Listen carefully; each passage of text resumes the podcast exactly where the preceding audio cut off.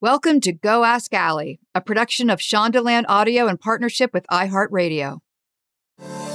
As a stand up comedian, of which I am not, I tried it But once. you are hilarious, and I've been your fan forever. Oh, thank you. You know, I should say right now, I'm married, so I'm off the table. We could do weekends. Get your bullshit detector and get it honed. Are you mad about something? Go out and seek people who are mad about related things and also listen to them if part of what they're mad about is you. You actually look for those little kernels of hope. They jump out at me. Yeah, Well, that's that's the good stuff. I think it is the good stuff, and I think we need the good stuff always.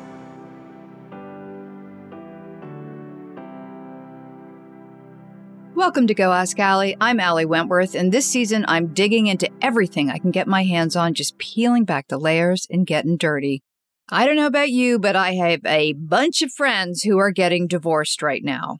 Some have children, some don't, some are 40, some are 60. We've also been getting a lot of calls and emails from listeners. So you got it. This episode is about dating over the age of 40. Now, I'm knocking on wood. I've been married for over 20 years and so far so good. And I have a very strong feeling I will be with him till I die. But I have other friends who have not had that kind of good luck. And I see them now. My gosh, I just saw a friend of mine. She came over to my apartment before she went on her first app date and she was shaking. Her hands were shaking. And she kept saying, I don't know how to do this. I don't know how to do this. And I said, Of course you don't know how to do this. You've been with the same person for 25 years. This is all new territory for you. And as she walked out the door to go meet him at some Italian restaurant, I thought, thank God it ain't me. But also, I wouldn't know how to date right now. I would have no idea how to be my age, let's call it 50, and be out in the world looking for a partner. So, to all the people out there over 40 dating, this one's for you. My guest today is the right person for this conversation. Chantal Heide is an author and expert on dating and relationships. Her 12 books and workbooks are meant to guide people through all the sticky stuff to get a meaningful relationship. Her two bestsellers are No More Assholes, which deals with the mate vetting process, and Fix That Shit, which focuses on emotional healing. She's also the author of Comeback Queen Make a Triumphant Return to Dating After Divorce, which, well, seems pretty self explanatory. She mixes science and spirituality for the basis of her expertise. Chantal Heide. Hello, Ali. Hello. Thank you so much for being here. I know that you're due for a makeout with your husband anytime now. So thank you for giving me the time. It's kiss o'clock at five o'clock. Okay, got it. Got it. So uh, I'm sort of contemplating this whole idea of dating over 40 and not for myself, but I have suddenly found that so many of my friends are getting divorced, are divorced. Some haven't been married yet. Now, when I was first dating my husband, George, dating apps weren't really a thing. This is over 20 years ago. So I never experienced the dating app situation. You know, everybody that got into relationships met because somebody set them up or they met somebody at a bar. And now it's a completely different world. And I have one very good friend who just got out of a 25 year marriage who's never been on a dating app and she's pulling her hair out. I don't know which app to go on. I don't know what I'm looking for. I, so you are here to guide all the women and men over 40 in this new world of dating in your next chapter or your second half of your life. Mm. I am guiding them, honestly, from teenage years until 70s. You know, people ask, is this for me if I'm gay? Is this for me if I'm younger, if I'm 20? Is this for me if I'm 60? And I say yes, because it's logic and logic is ageless and logic doesn't care who you love. Well, I, that's good because I have an 88 year old mother who just went to independent living and somebody slipped a little note under her door. And I thought, well, it's never too late, right? It is rampant in these homes, by the way, because listen, this is like, this is it. This is our last chance. And here I am alone again. Maybe we have a lot of widows, a lot of widowers, and they're not dead yet. And they're going, hey, like I still have some life in me and I still have some love to give. And I still have a desire for affection. So they're very much seeking each other out in nursing homes. No, I would think companionship is really key. You know, I I would want it to my last breath for sure. Yeah. So let's pretend that I've recently had a very difficult divorce. And let me ask you, Chantal, do you tell people who are divorced to wait any, at any point to before they start dating? So here's the thing there's no required grieving period. There's no required shelving yourself after a breakup. More often than not, a breakup or a divorce is a formality. The relationship has already been over. Hmm. Yes, I would say that about my parents because I was one when they got divorced. And I can't imagine that I wasn't cute enough to keep them together. and of course, I found out years later they were not in a good place even before I was conceived. But okay, so I'm, let's say, 50, and I don't know where to start because everybody I know is married. So, how am I going to meet my partner? So, dating apps are a great place because it brings in a science we call the law of averages, which means if it's going to be 100 people, if you need to meet 100 people before you meet your one, if you're meeting one person a week, it takes you longer. If you're meeting one person a day, it takes you less time. If you're exposing yourself to 10 people a day, it takes you less time. Whatever your magic number is, the more out there you get, the faster you get to your person. When you say exposing yourself to 10 people, I'm assuming that doesn't mean showing your boobs. You know, I read your mind. I read your mind. I saw that flash through your brain right there. but what do you mean like just just doing an online hello, how are you? Like a greeting?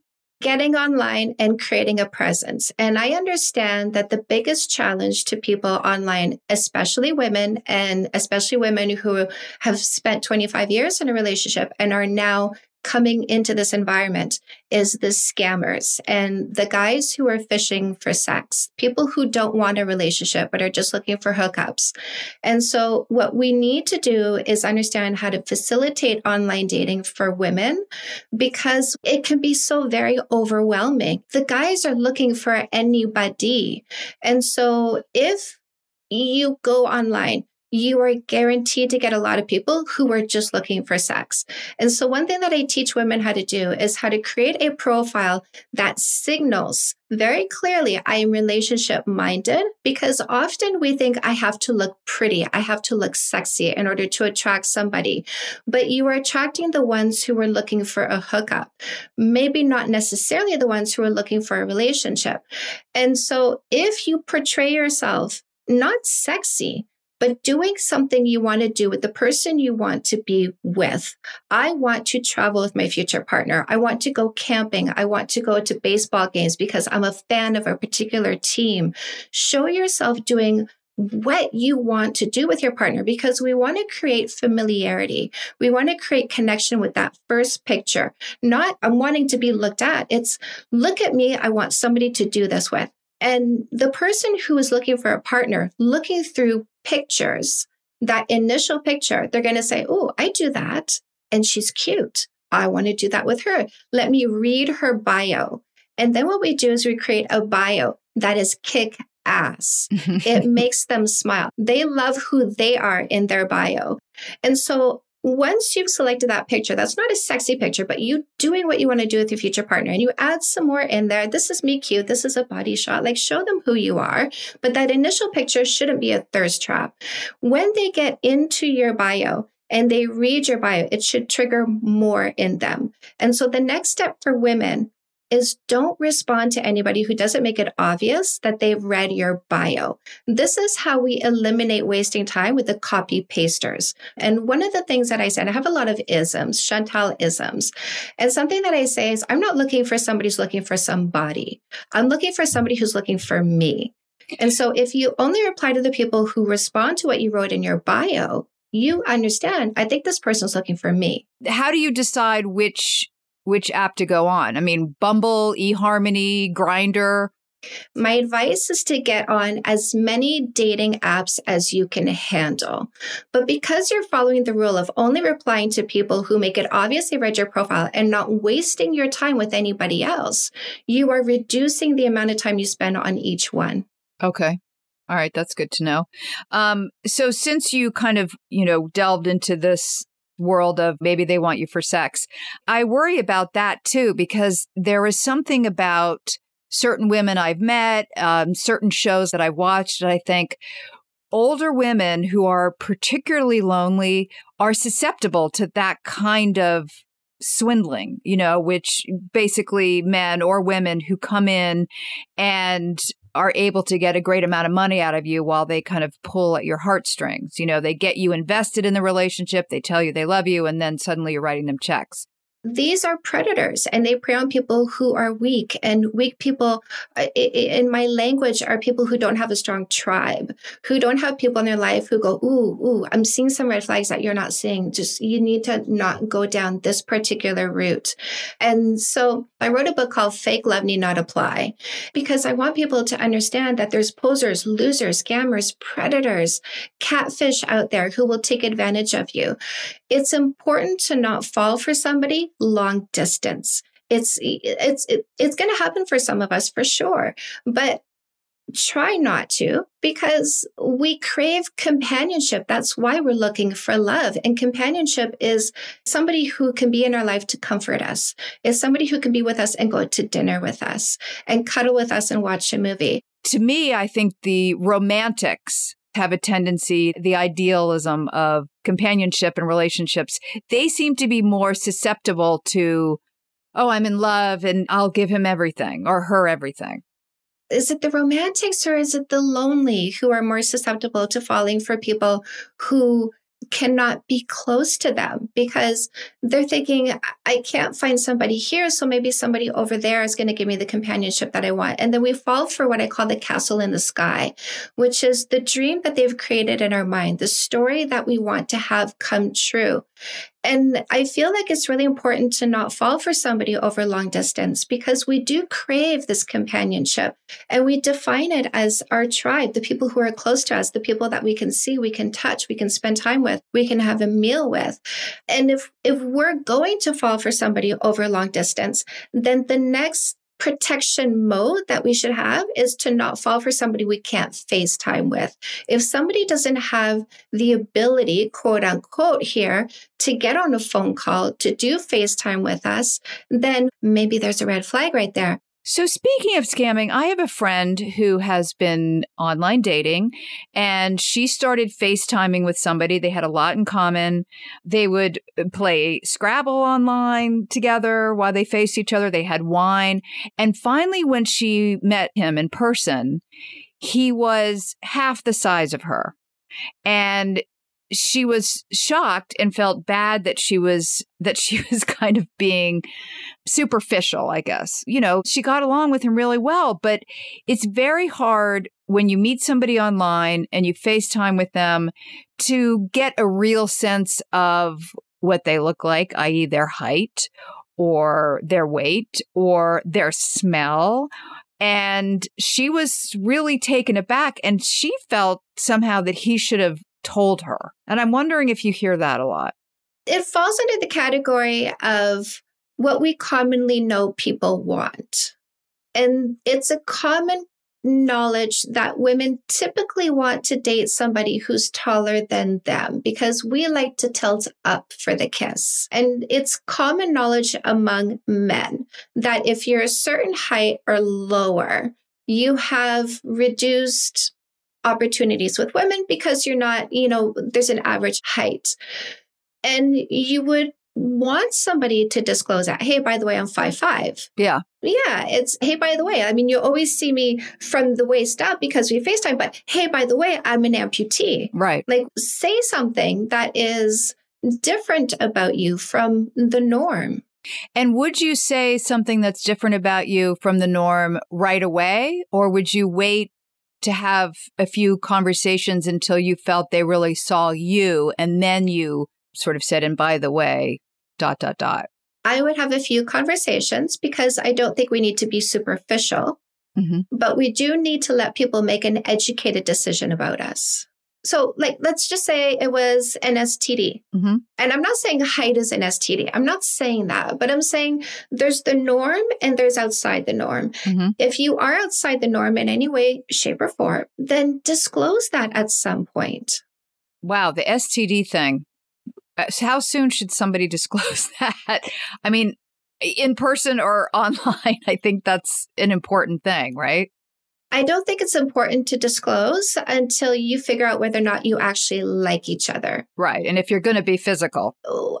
There's there's a timeline for me with that. It's um Mhm. you know we we start chatting, we get along well enough.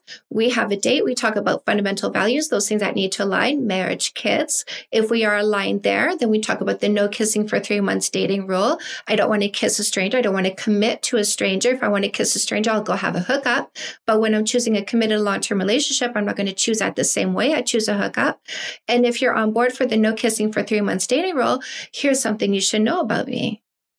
Let's talk about the no kissing dating rule that you have. You're saying no one should kiss for three months. Three months seems like a long time to me. I'm saying I do believe that there is such thing as luck and intuition. And so this is a technique for the people who've had bad luck and don't have good intuition. And so like me, one after another, the relationships were bad. It was the, you know, the abuser and the cheater and the cheater for the most obvious of reasons. My mom was abusive. We repeat what's familiar, even if it's wrong for us. And there are so many like me. I am common. I am so common. And so if you don't have good luck or good intuition, then you need a new method. And that new method is knowledge and insight. And you eliminate a lot of those wrong people with the no kissing for three months dating rule because selfish short term thinkers want what they want when they want it. They lack patience. They lack impulse control. And these are the types you need to eliminate when you are looking for the right partner. What if you are dating somebody and you both feel it? You both want to rip each other's clothes off. Then go for it, right? Well, here's the thing. If you wait three months for a first kiss and that feeling goes away, it was a flash in the pan. Good thing I didn't kiss him. If it's not a flash in the pan, what happens to that chemistry? You and I both know it builds and builds and builds and builds and builds. So there seems to be a BC and an AD when it comes to the kiss, the kiss being the great Messiah. So eh, tell me about that. Why is there so much importance placed on when the lips touch? Oh my goodness. So there is a subconscious understanding on the man's part that when they get your kiss, they get your exclusivity. And so they want to get that kiss in ASAP. So you turn away other suitors, but it doesn't mean they want a relationship. It means they want our bodies and they don't want other people to have access. So the no kissing for three months dating rule will help you eliminate the ones who only want the body. Because if they're not getting the body when they want, right? And that's the selfish short term thinker. I want what I want when I want it.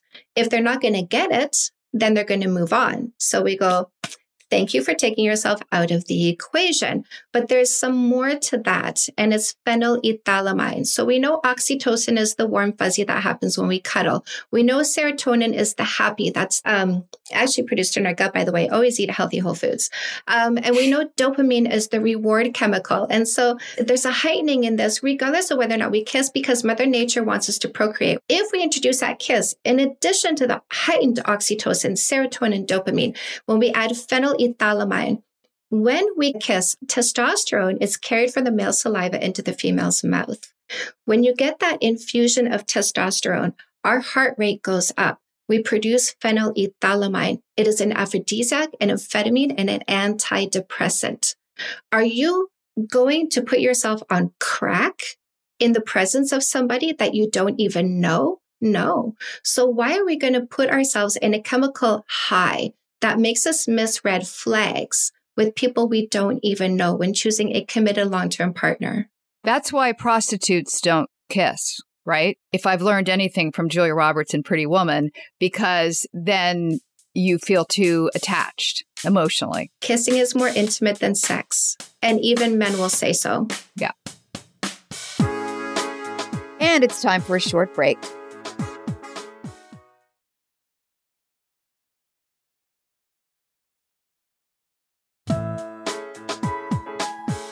Great. Let's get back to it. I want to go back to this is obviously fun for me. Um, when you see somebody online, at what point is it safe enough to bring them into your home? I don't like to say a certain number of dates because it is a vibe check. Yes. But it should be, you know, like you, you've had some chats online, been texting back and forth, you had some phone conversations, then you move into beverage and a walk. Okay, beverage and a walk. See, I didn't know that. Yeah. Okay. Public, public, public. Public, public, public. You do a couple of those. I, th- that's another vibe check level. During those beverage and walks, you're going to talk about fundamental values. Are we aligned? Marriage, kids. If it's not aligned, end of story. Move on. Don't fall for somebody who's not aligned with what it is that you want for yourself. If they are aligned, then you move into the conversation, but then no kissing for three months dating rule. Do they respect me? You would be shocked how many people ghost or just outright disrespect a woman when she says, I am setting the pace and I'm not going to kiss someone I don't know and then find out their shit. That's not what I want to do. So if somebody doesn't respect a no kissing for three months boundary, end of story, right? So, you know, I would say maybe after six, you know, two beverages and a walk, four get-togethers otherwise couple meals go bowling go catch a show or something and and just see if they said they respect the no kissing for three months dating rule are they trying to get that kiss in? Because if they are they paid lip service to respect you they don't actually respect you so don't go to their house.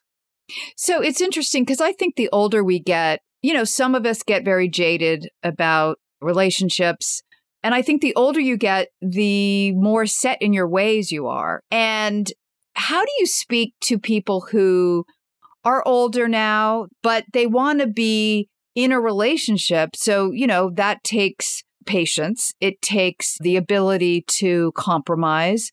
And again, the older they get, it's harder to do that. So do it your way. Who says you have to live together?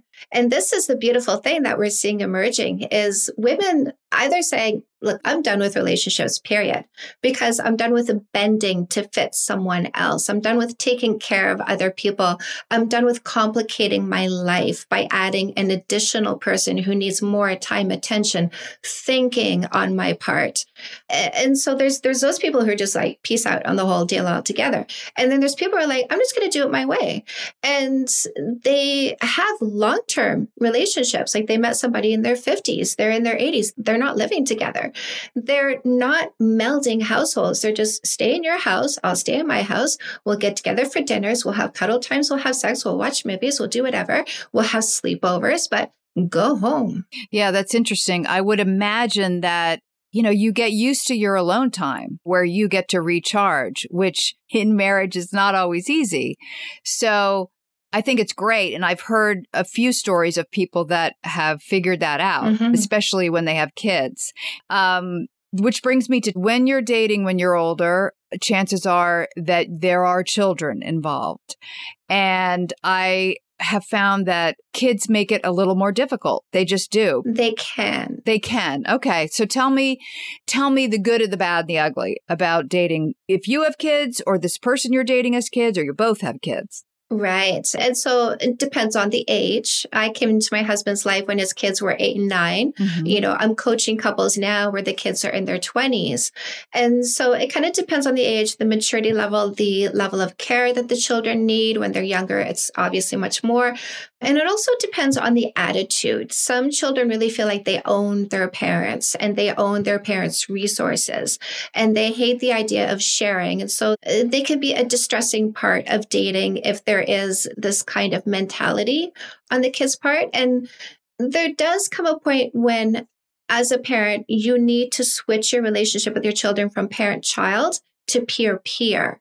And if a parent has not settled this relationship with their children and connected it now on a peer peer level, and the child is still acting like a child, then you can have some issues. If the child is still living at home, right? He's a 25 year old kid living in the basement, not working, eating mom's food.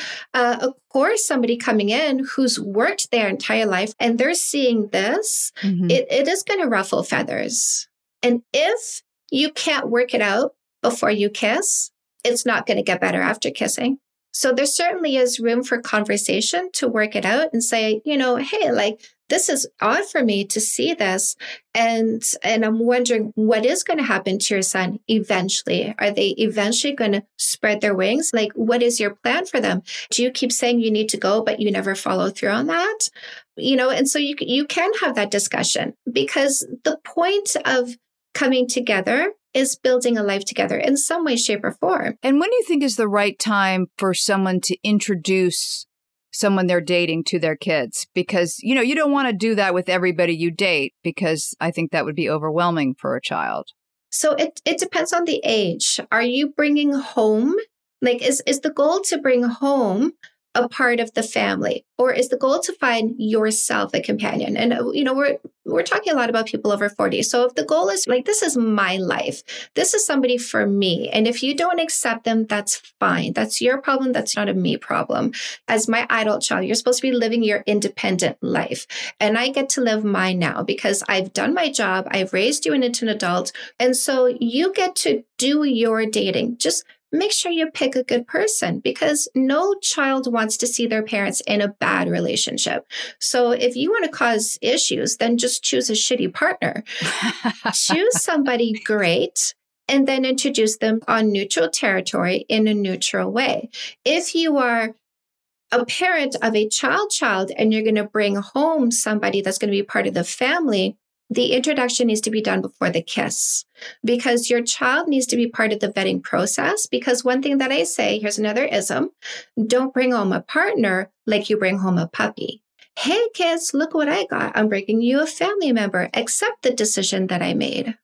Yeah, I, I actually found in reading about this that there are some kids that can actually make the relationship impossible. I mean, there are kids that can actually cause so many problems it's not worth it to have the relationship. And that's that's the problem of the parent. And I'm kind of curious when you say that that the child could make it impossible. What age are you thinking about when you say that? Um, the things I've read, they were kind of eight to 13. Eight to 13. Yeah. Okay. And were really cruel to the person who was brought in to the point where that person would say to their partner, look, I, this is crazy. It's me or them. Like you have to do something. Or if the child was rude, they would go to their partner and say, you know, at what point are you going to step in and say it's not okay to treat me like that? Like those kinds of issues would then Yeah. become so much for the person who was brought in. They would say, this is not worth it. I can't, I can't do this. And this does sound to me like parenting issues. It does sound like the parents should be doing a better job teaching their children how to be respectful of people. The parent should be bringing home respectful people. And I think maybe part of the upheaval is what the hell are you doing? Bringing home a family member without my input. Hmm. Between 8 and 13, there's a lot of awareness going on. And so, again, this is why I say introduce them in a neutral way on neutral territory and see how they get along. See, like, hey, we're going to the park. My friend Alan's going to meet us. Hey, we're going to the museum. My friend Tom's going to meet us there. Hey, we're going to the beach. My friend Rick is going to be there too. Don't make lovey dovey eyes at each other. Don't touch each other. Don't make it obvious you're courting each other in any way, shape, or form. You're using the no kissing for three months dating rule. Take two months to get to know the person and also make sure that um, you know, you've met their people. You have vetted them not only through the words they say, but through their people, because we are a product of the people we surround ourselves with. If their people aren't awesome, maybe there's a red flag right there. So take two months to get to know them and then introduce them to your kids in a neutral way. On neutral territory. This is just somebody.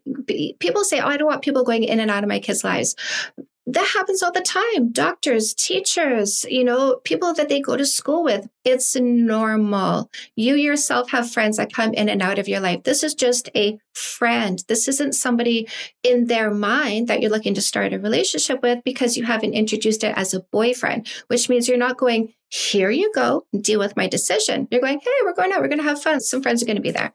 Casual. And then see how they interact. Right. Let them vet with you. Absolutely. We'll be right back.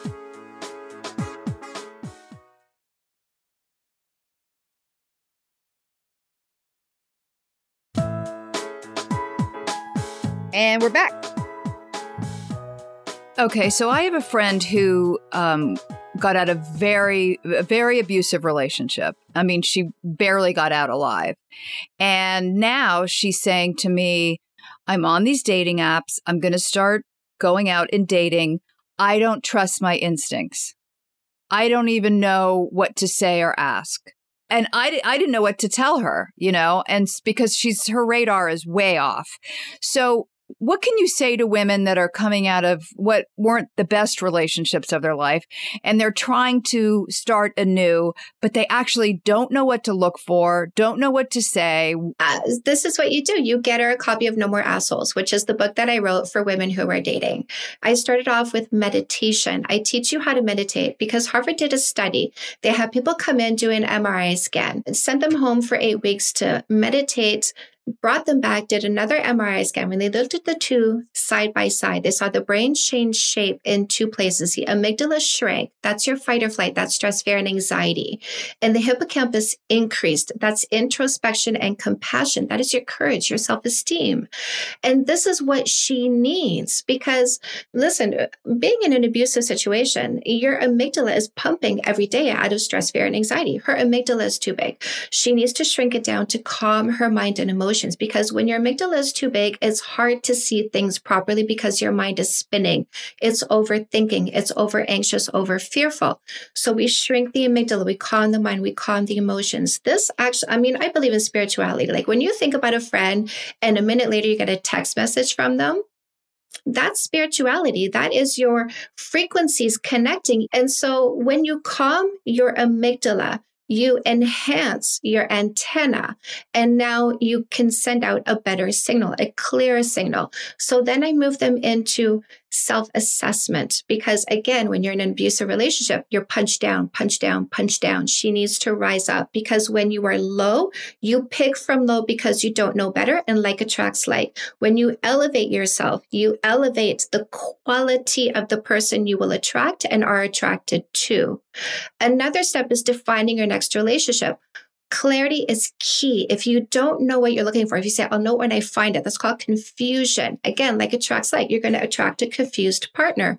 You must define what it is that you're looking for. And I help guide that. And I also clarify the 12 character traits that help people understand the difference between a selfish short term thinker and a generous long term thinker. And I'm talking about the difference between a taker and an abuser and a contributor, somebody who will elevate you okay, what are these 12 character traits?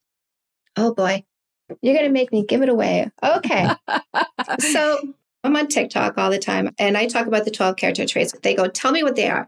I say, no, you have to get the book because I want you to have the education. Knowledge is power. But for you, Ali, I'm going to do it. Okay.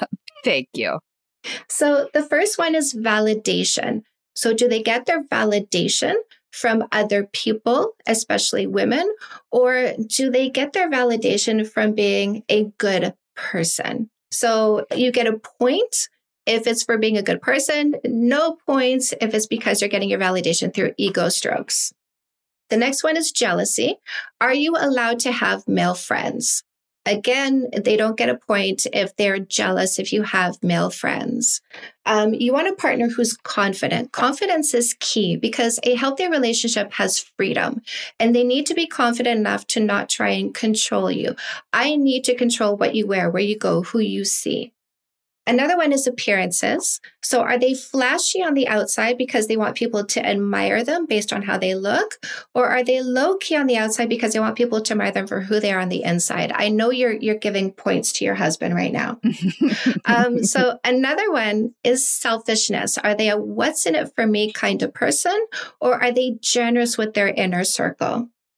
The next one is control. Do they try to control your resources, how you spend your time, how you spend your money. Number six is responsibilities. Do they man up to their responsibilities? Do they take them on without complaint or do they complain and try to ditch their responsibilities? Next one is affection. Is it hard to get their affection? Do you have to buy them stuff? Do you have to do favors for them just to get hugs and kisses and cuddles? The next one is effort. Do they take on extra things in their life because they know the harder they work, the faster they gain? Or do they say, no, that overtime? Ah, I'd rather play video games. Next one is finances. Are they financially responsible? Because if they're not, you can't build a life with them. The next one is blame. Do they blame everyone else for the negativity in their life or do they take responsibility? And listen, we all have egos and our ego denies the truth. And so, yes, initially, when there's a, a, disagreement or a fight, we might deny the truth. But do they ultimately say, you know what, I understand I could do this better and I will work more on myself? Or is it always someone else's fault and there's nothing for me to change? The next one is paying. When you go out on a date, do they pay more than 50% of the time? We want generosity. I don't want a tit for tat kind of person. I don't want a scorekeeper. I want to be in a relationship where you're so generous with me. I'm running to keep up with you. I'm trying so hard to be as generous as you are. And so generosity isn't something we're scorekeeping. It's something we are doing in abundance in our relationship. And the last one is happiness. Do they want you to be happy? God, these are good. I'm good. And I'm happy to say George checked all those boxes. So he's going to have a good night. Yeah. Um, I think that those are all little gems, really. And some of them I even thought, wow, I'd never, I would never would have thought of that if I were making a list. That's really great. I would have added a sense of humor, but that's me. Oh, abs- okay. So when people say, how do I know he's the one? I say the 12 character traits, the three P's protect, profess, provide, devoted and hardworking and makes me laugh more than anybody else. Yeah, it's just a big one. It's a big one. And there's definitely more that you need to know about this. And you can find all this out in No More Assholes because I really get in depth of the sort of behaviors that you need to look for in somebody in order to understand if this is a person who's truly dedicated to you and building a life with you and the kind of partner that's a healthy partner. And what do you say to people who Yeah. All those things are there, but they're not sexually compatible? That can be taught. Oh, come on. Really? Oh, but Ali, come on. You know how to say harder, faster. Well, I I'm fantastic in bed, so I don't know. So, um, a common question is that one, and also, what if we get to three months and he's a terrible kisser? And and listen, when it comes to intimacy, how your body likes it, you and I, we're gonna like different things in different ways, and and so there's always a learning curve. Um, but with women, there's a higher learning curve because our bodies are built differently, and so there is something to learn about each woman. When my husband kissed me, he kissed me the way his ex liked it, but I like it different. And the kiss, you stop what's happening, but you don't break the intimacy. And you say in a very sexy, sultry way, let me show you what I like. And you show them what you like. I would imagine that particularly people who are divorcees that have had, you know, a long marriage with somebody else, they kind of have to be reprogrammed. There's that. And and sometimes we get into relationships and we do like we just go along with what the other person is doing because we don't know better. And so women who've been in these 25 year marriages and didn't, you know, doing it the way he wanted to do it, now's the time for you to find yourself out, figure out what it is that you like. Take some time, buy the blindfold, get the candles, smoke a bit of pot, take a shower, and just you know, get into your body. And when you catch yourself doing what was always done to you, stop yourself and say, wait a second, what do I want? And start over and, and start figuring out how you like to be touched so that you can teach somebody else how to touch you. It reminds me of the scene in the movie Private Benjamin. Goldie Hawn was married and so had a bunch of not great relationships and she finally has this affair with this gorgeous french count and after they have sex she says oh now i know what i've been faking my whole life Right. it just reminds me of that Before we go, I seem to ask my guests a lot of questions, and now it is your opportunity to ask me a question. Anything you want. Oh, oh, what was the quality about your husband that blew your mind and put you over the edge? Well, the interesting thing about my husband was, which is not the norm, I knew who he was. So I already had a bias against him. and because I knew who he was, I didn't think I was interested. So when I met him for lunch, I thought this will just be an interesting, you know, short story. I'll, I'll, write about it. My date with George Stephanopoulos. He's not my type. I'm not attracted to him physically. He's involved in politics. I hate politics. So I had no expectations. I mean, truly didn't shave my legs, didn't shower, thought we would, you know, talk about the New York Times. And so when I first met him and I sat down with him, I had a feeling, and the feeling was, oh, I'm with my people. Mm. Like I actually felt closer to him after lunch than I did with people I had had relationships with for eight to 10 years. So that was the first thing that really hit me was the comfort I had with him. Yeah. Then I realized after the first date, I thought, oh my God, I'm attracted to him. And then when we were, you know, after a few dates, I kept thinking, I cannot believe I'm attracted to him. Like he's not what I this is not on my Pinterest board. Those two things were the strongest. And it seemed very natural after two months when he asked me to marry mm. him. I was like, of course, tick tock, what's taking you so long?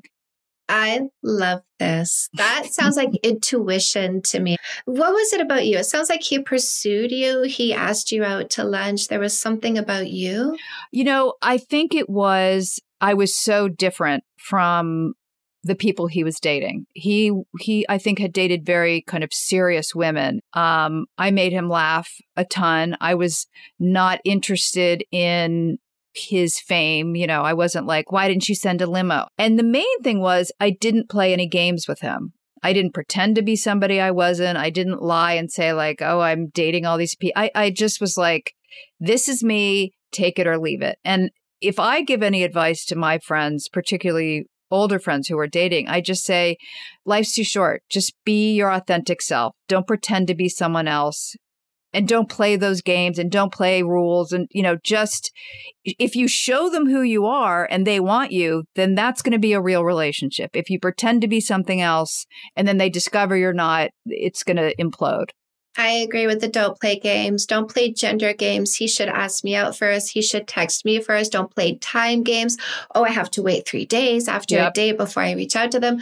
You're right, 100%. Don't play games. And I love that you brought humor into this because men think they have to be hot. And it's like, no, you need to be funny though. and uh, they'll ask me, they'll say, um, you know, I'm five seven. I'm like, doesn't matter. Are you funny? And I'll say, ladies, do you want a hot guy? Do you want a funny guy? And then you see funny, funny, funny, funny, funny, funny, funny. Like we want to laugh. We, it's, it's, listen, babies don't need to be taught how to laugh. It is part of our fundamental nature. It is a human need and desire to laugh. And my husband makes me laugh more than anybody else. And I make him laugh more than anybody else. And you and I both know if you can have a conflict free relationship with humor and respect and affection, it is magic. Uh, I got to end on that because that is absolutely true, Chantal. Thank you so much for being on Go Ask Ali. You are so welcome. It is my pleasure, my honor.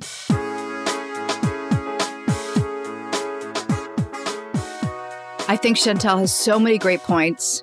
And if I'm ever single again, which dear God, I hope I'm not, I will use those 12 character traits. The one thing I'm curious about is not kissing for three months because I think I kissed George after three days. Yeah, my third date. And also, and this could be gender prejudice, but I wonder if men can really stick around for three months. And what I mean by that is when you're over 40, you're very conscious of time and your mortality.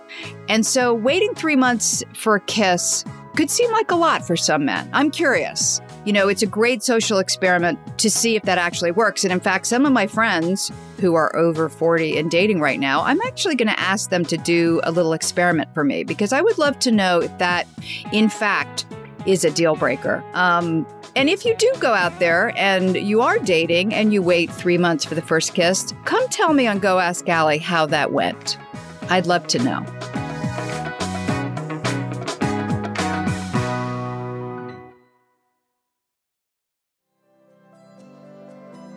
Thank you for listening to Go Ask Ali. Check out our show notes for more info. Be sure to subscribe, rate, and review the podcast, and follow me on social media. On Twitter at Ali. Wentworth, and on Instagram at The Real Ali Wentworth. Now, if you'd like to ask me a question or suggest a guest or a topic to dig into, or you actually did the waiting three months plan, I'd love to hear from you. And there's a bunch of ways to do it. You can call or text me at 323 364 6356 or you can email a voice memo right from your phone to goaskalipodcast at gmail.com. And if you leave a question, you just might hear it on Go Ask Ali.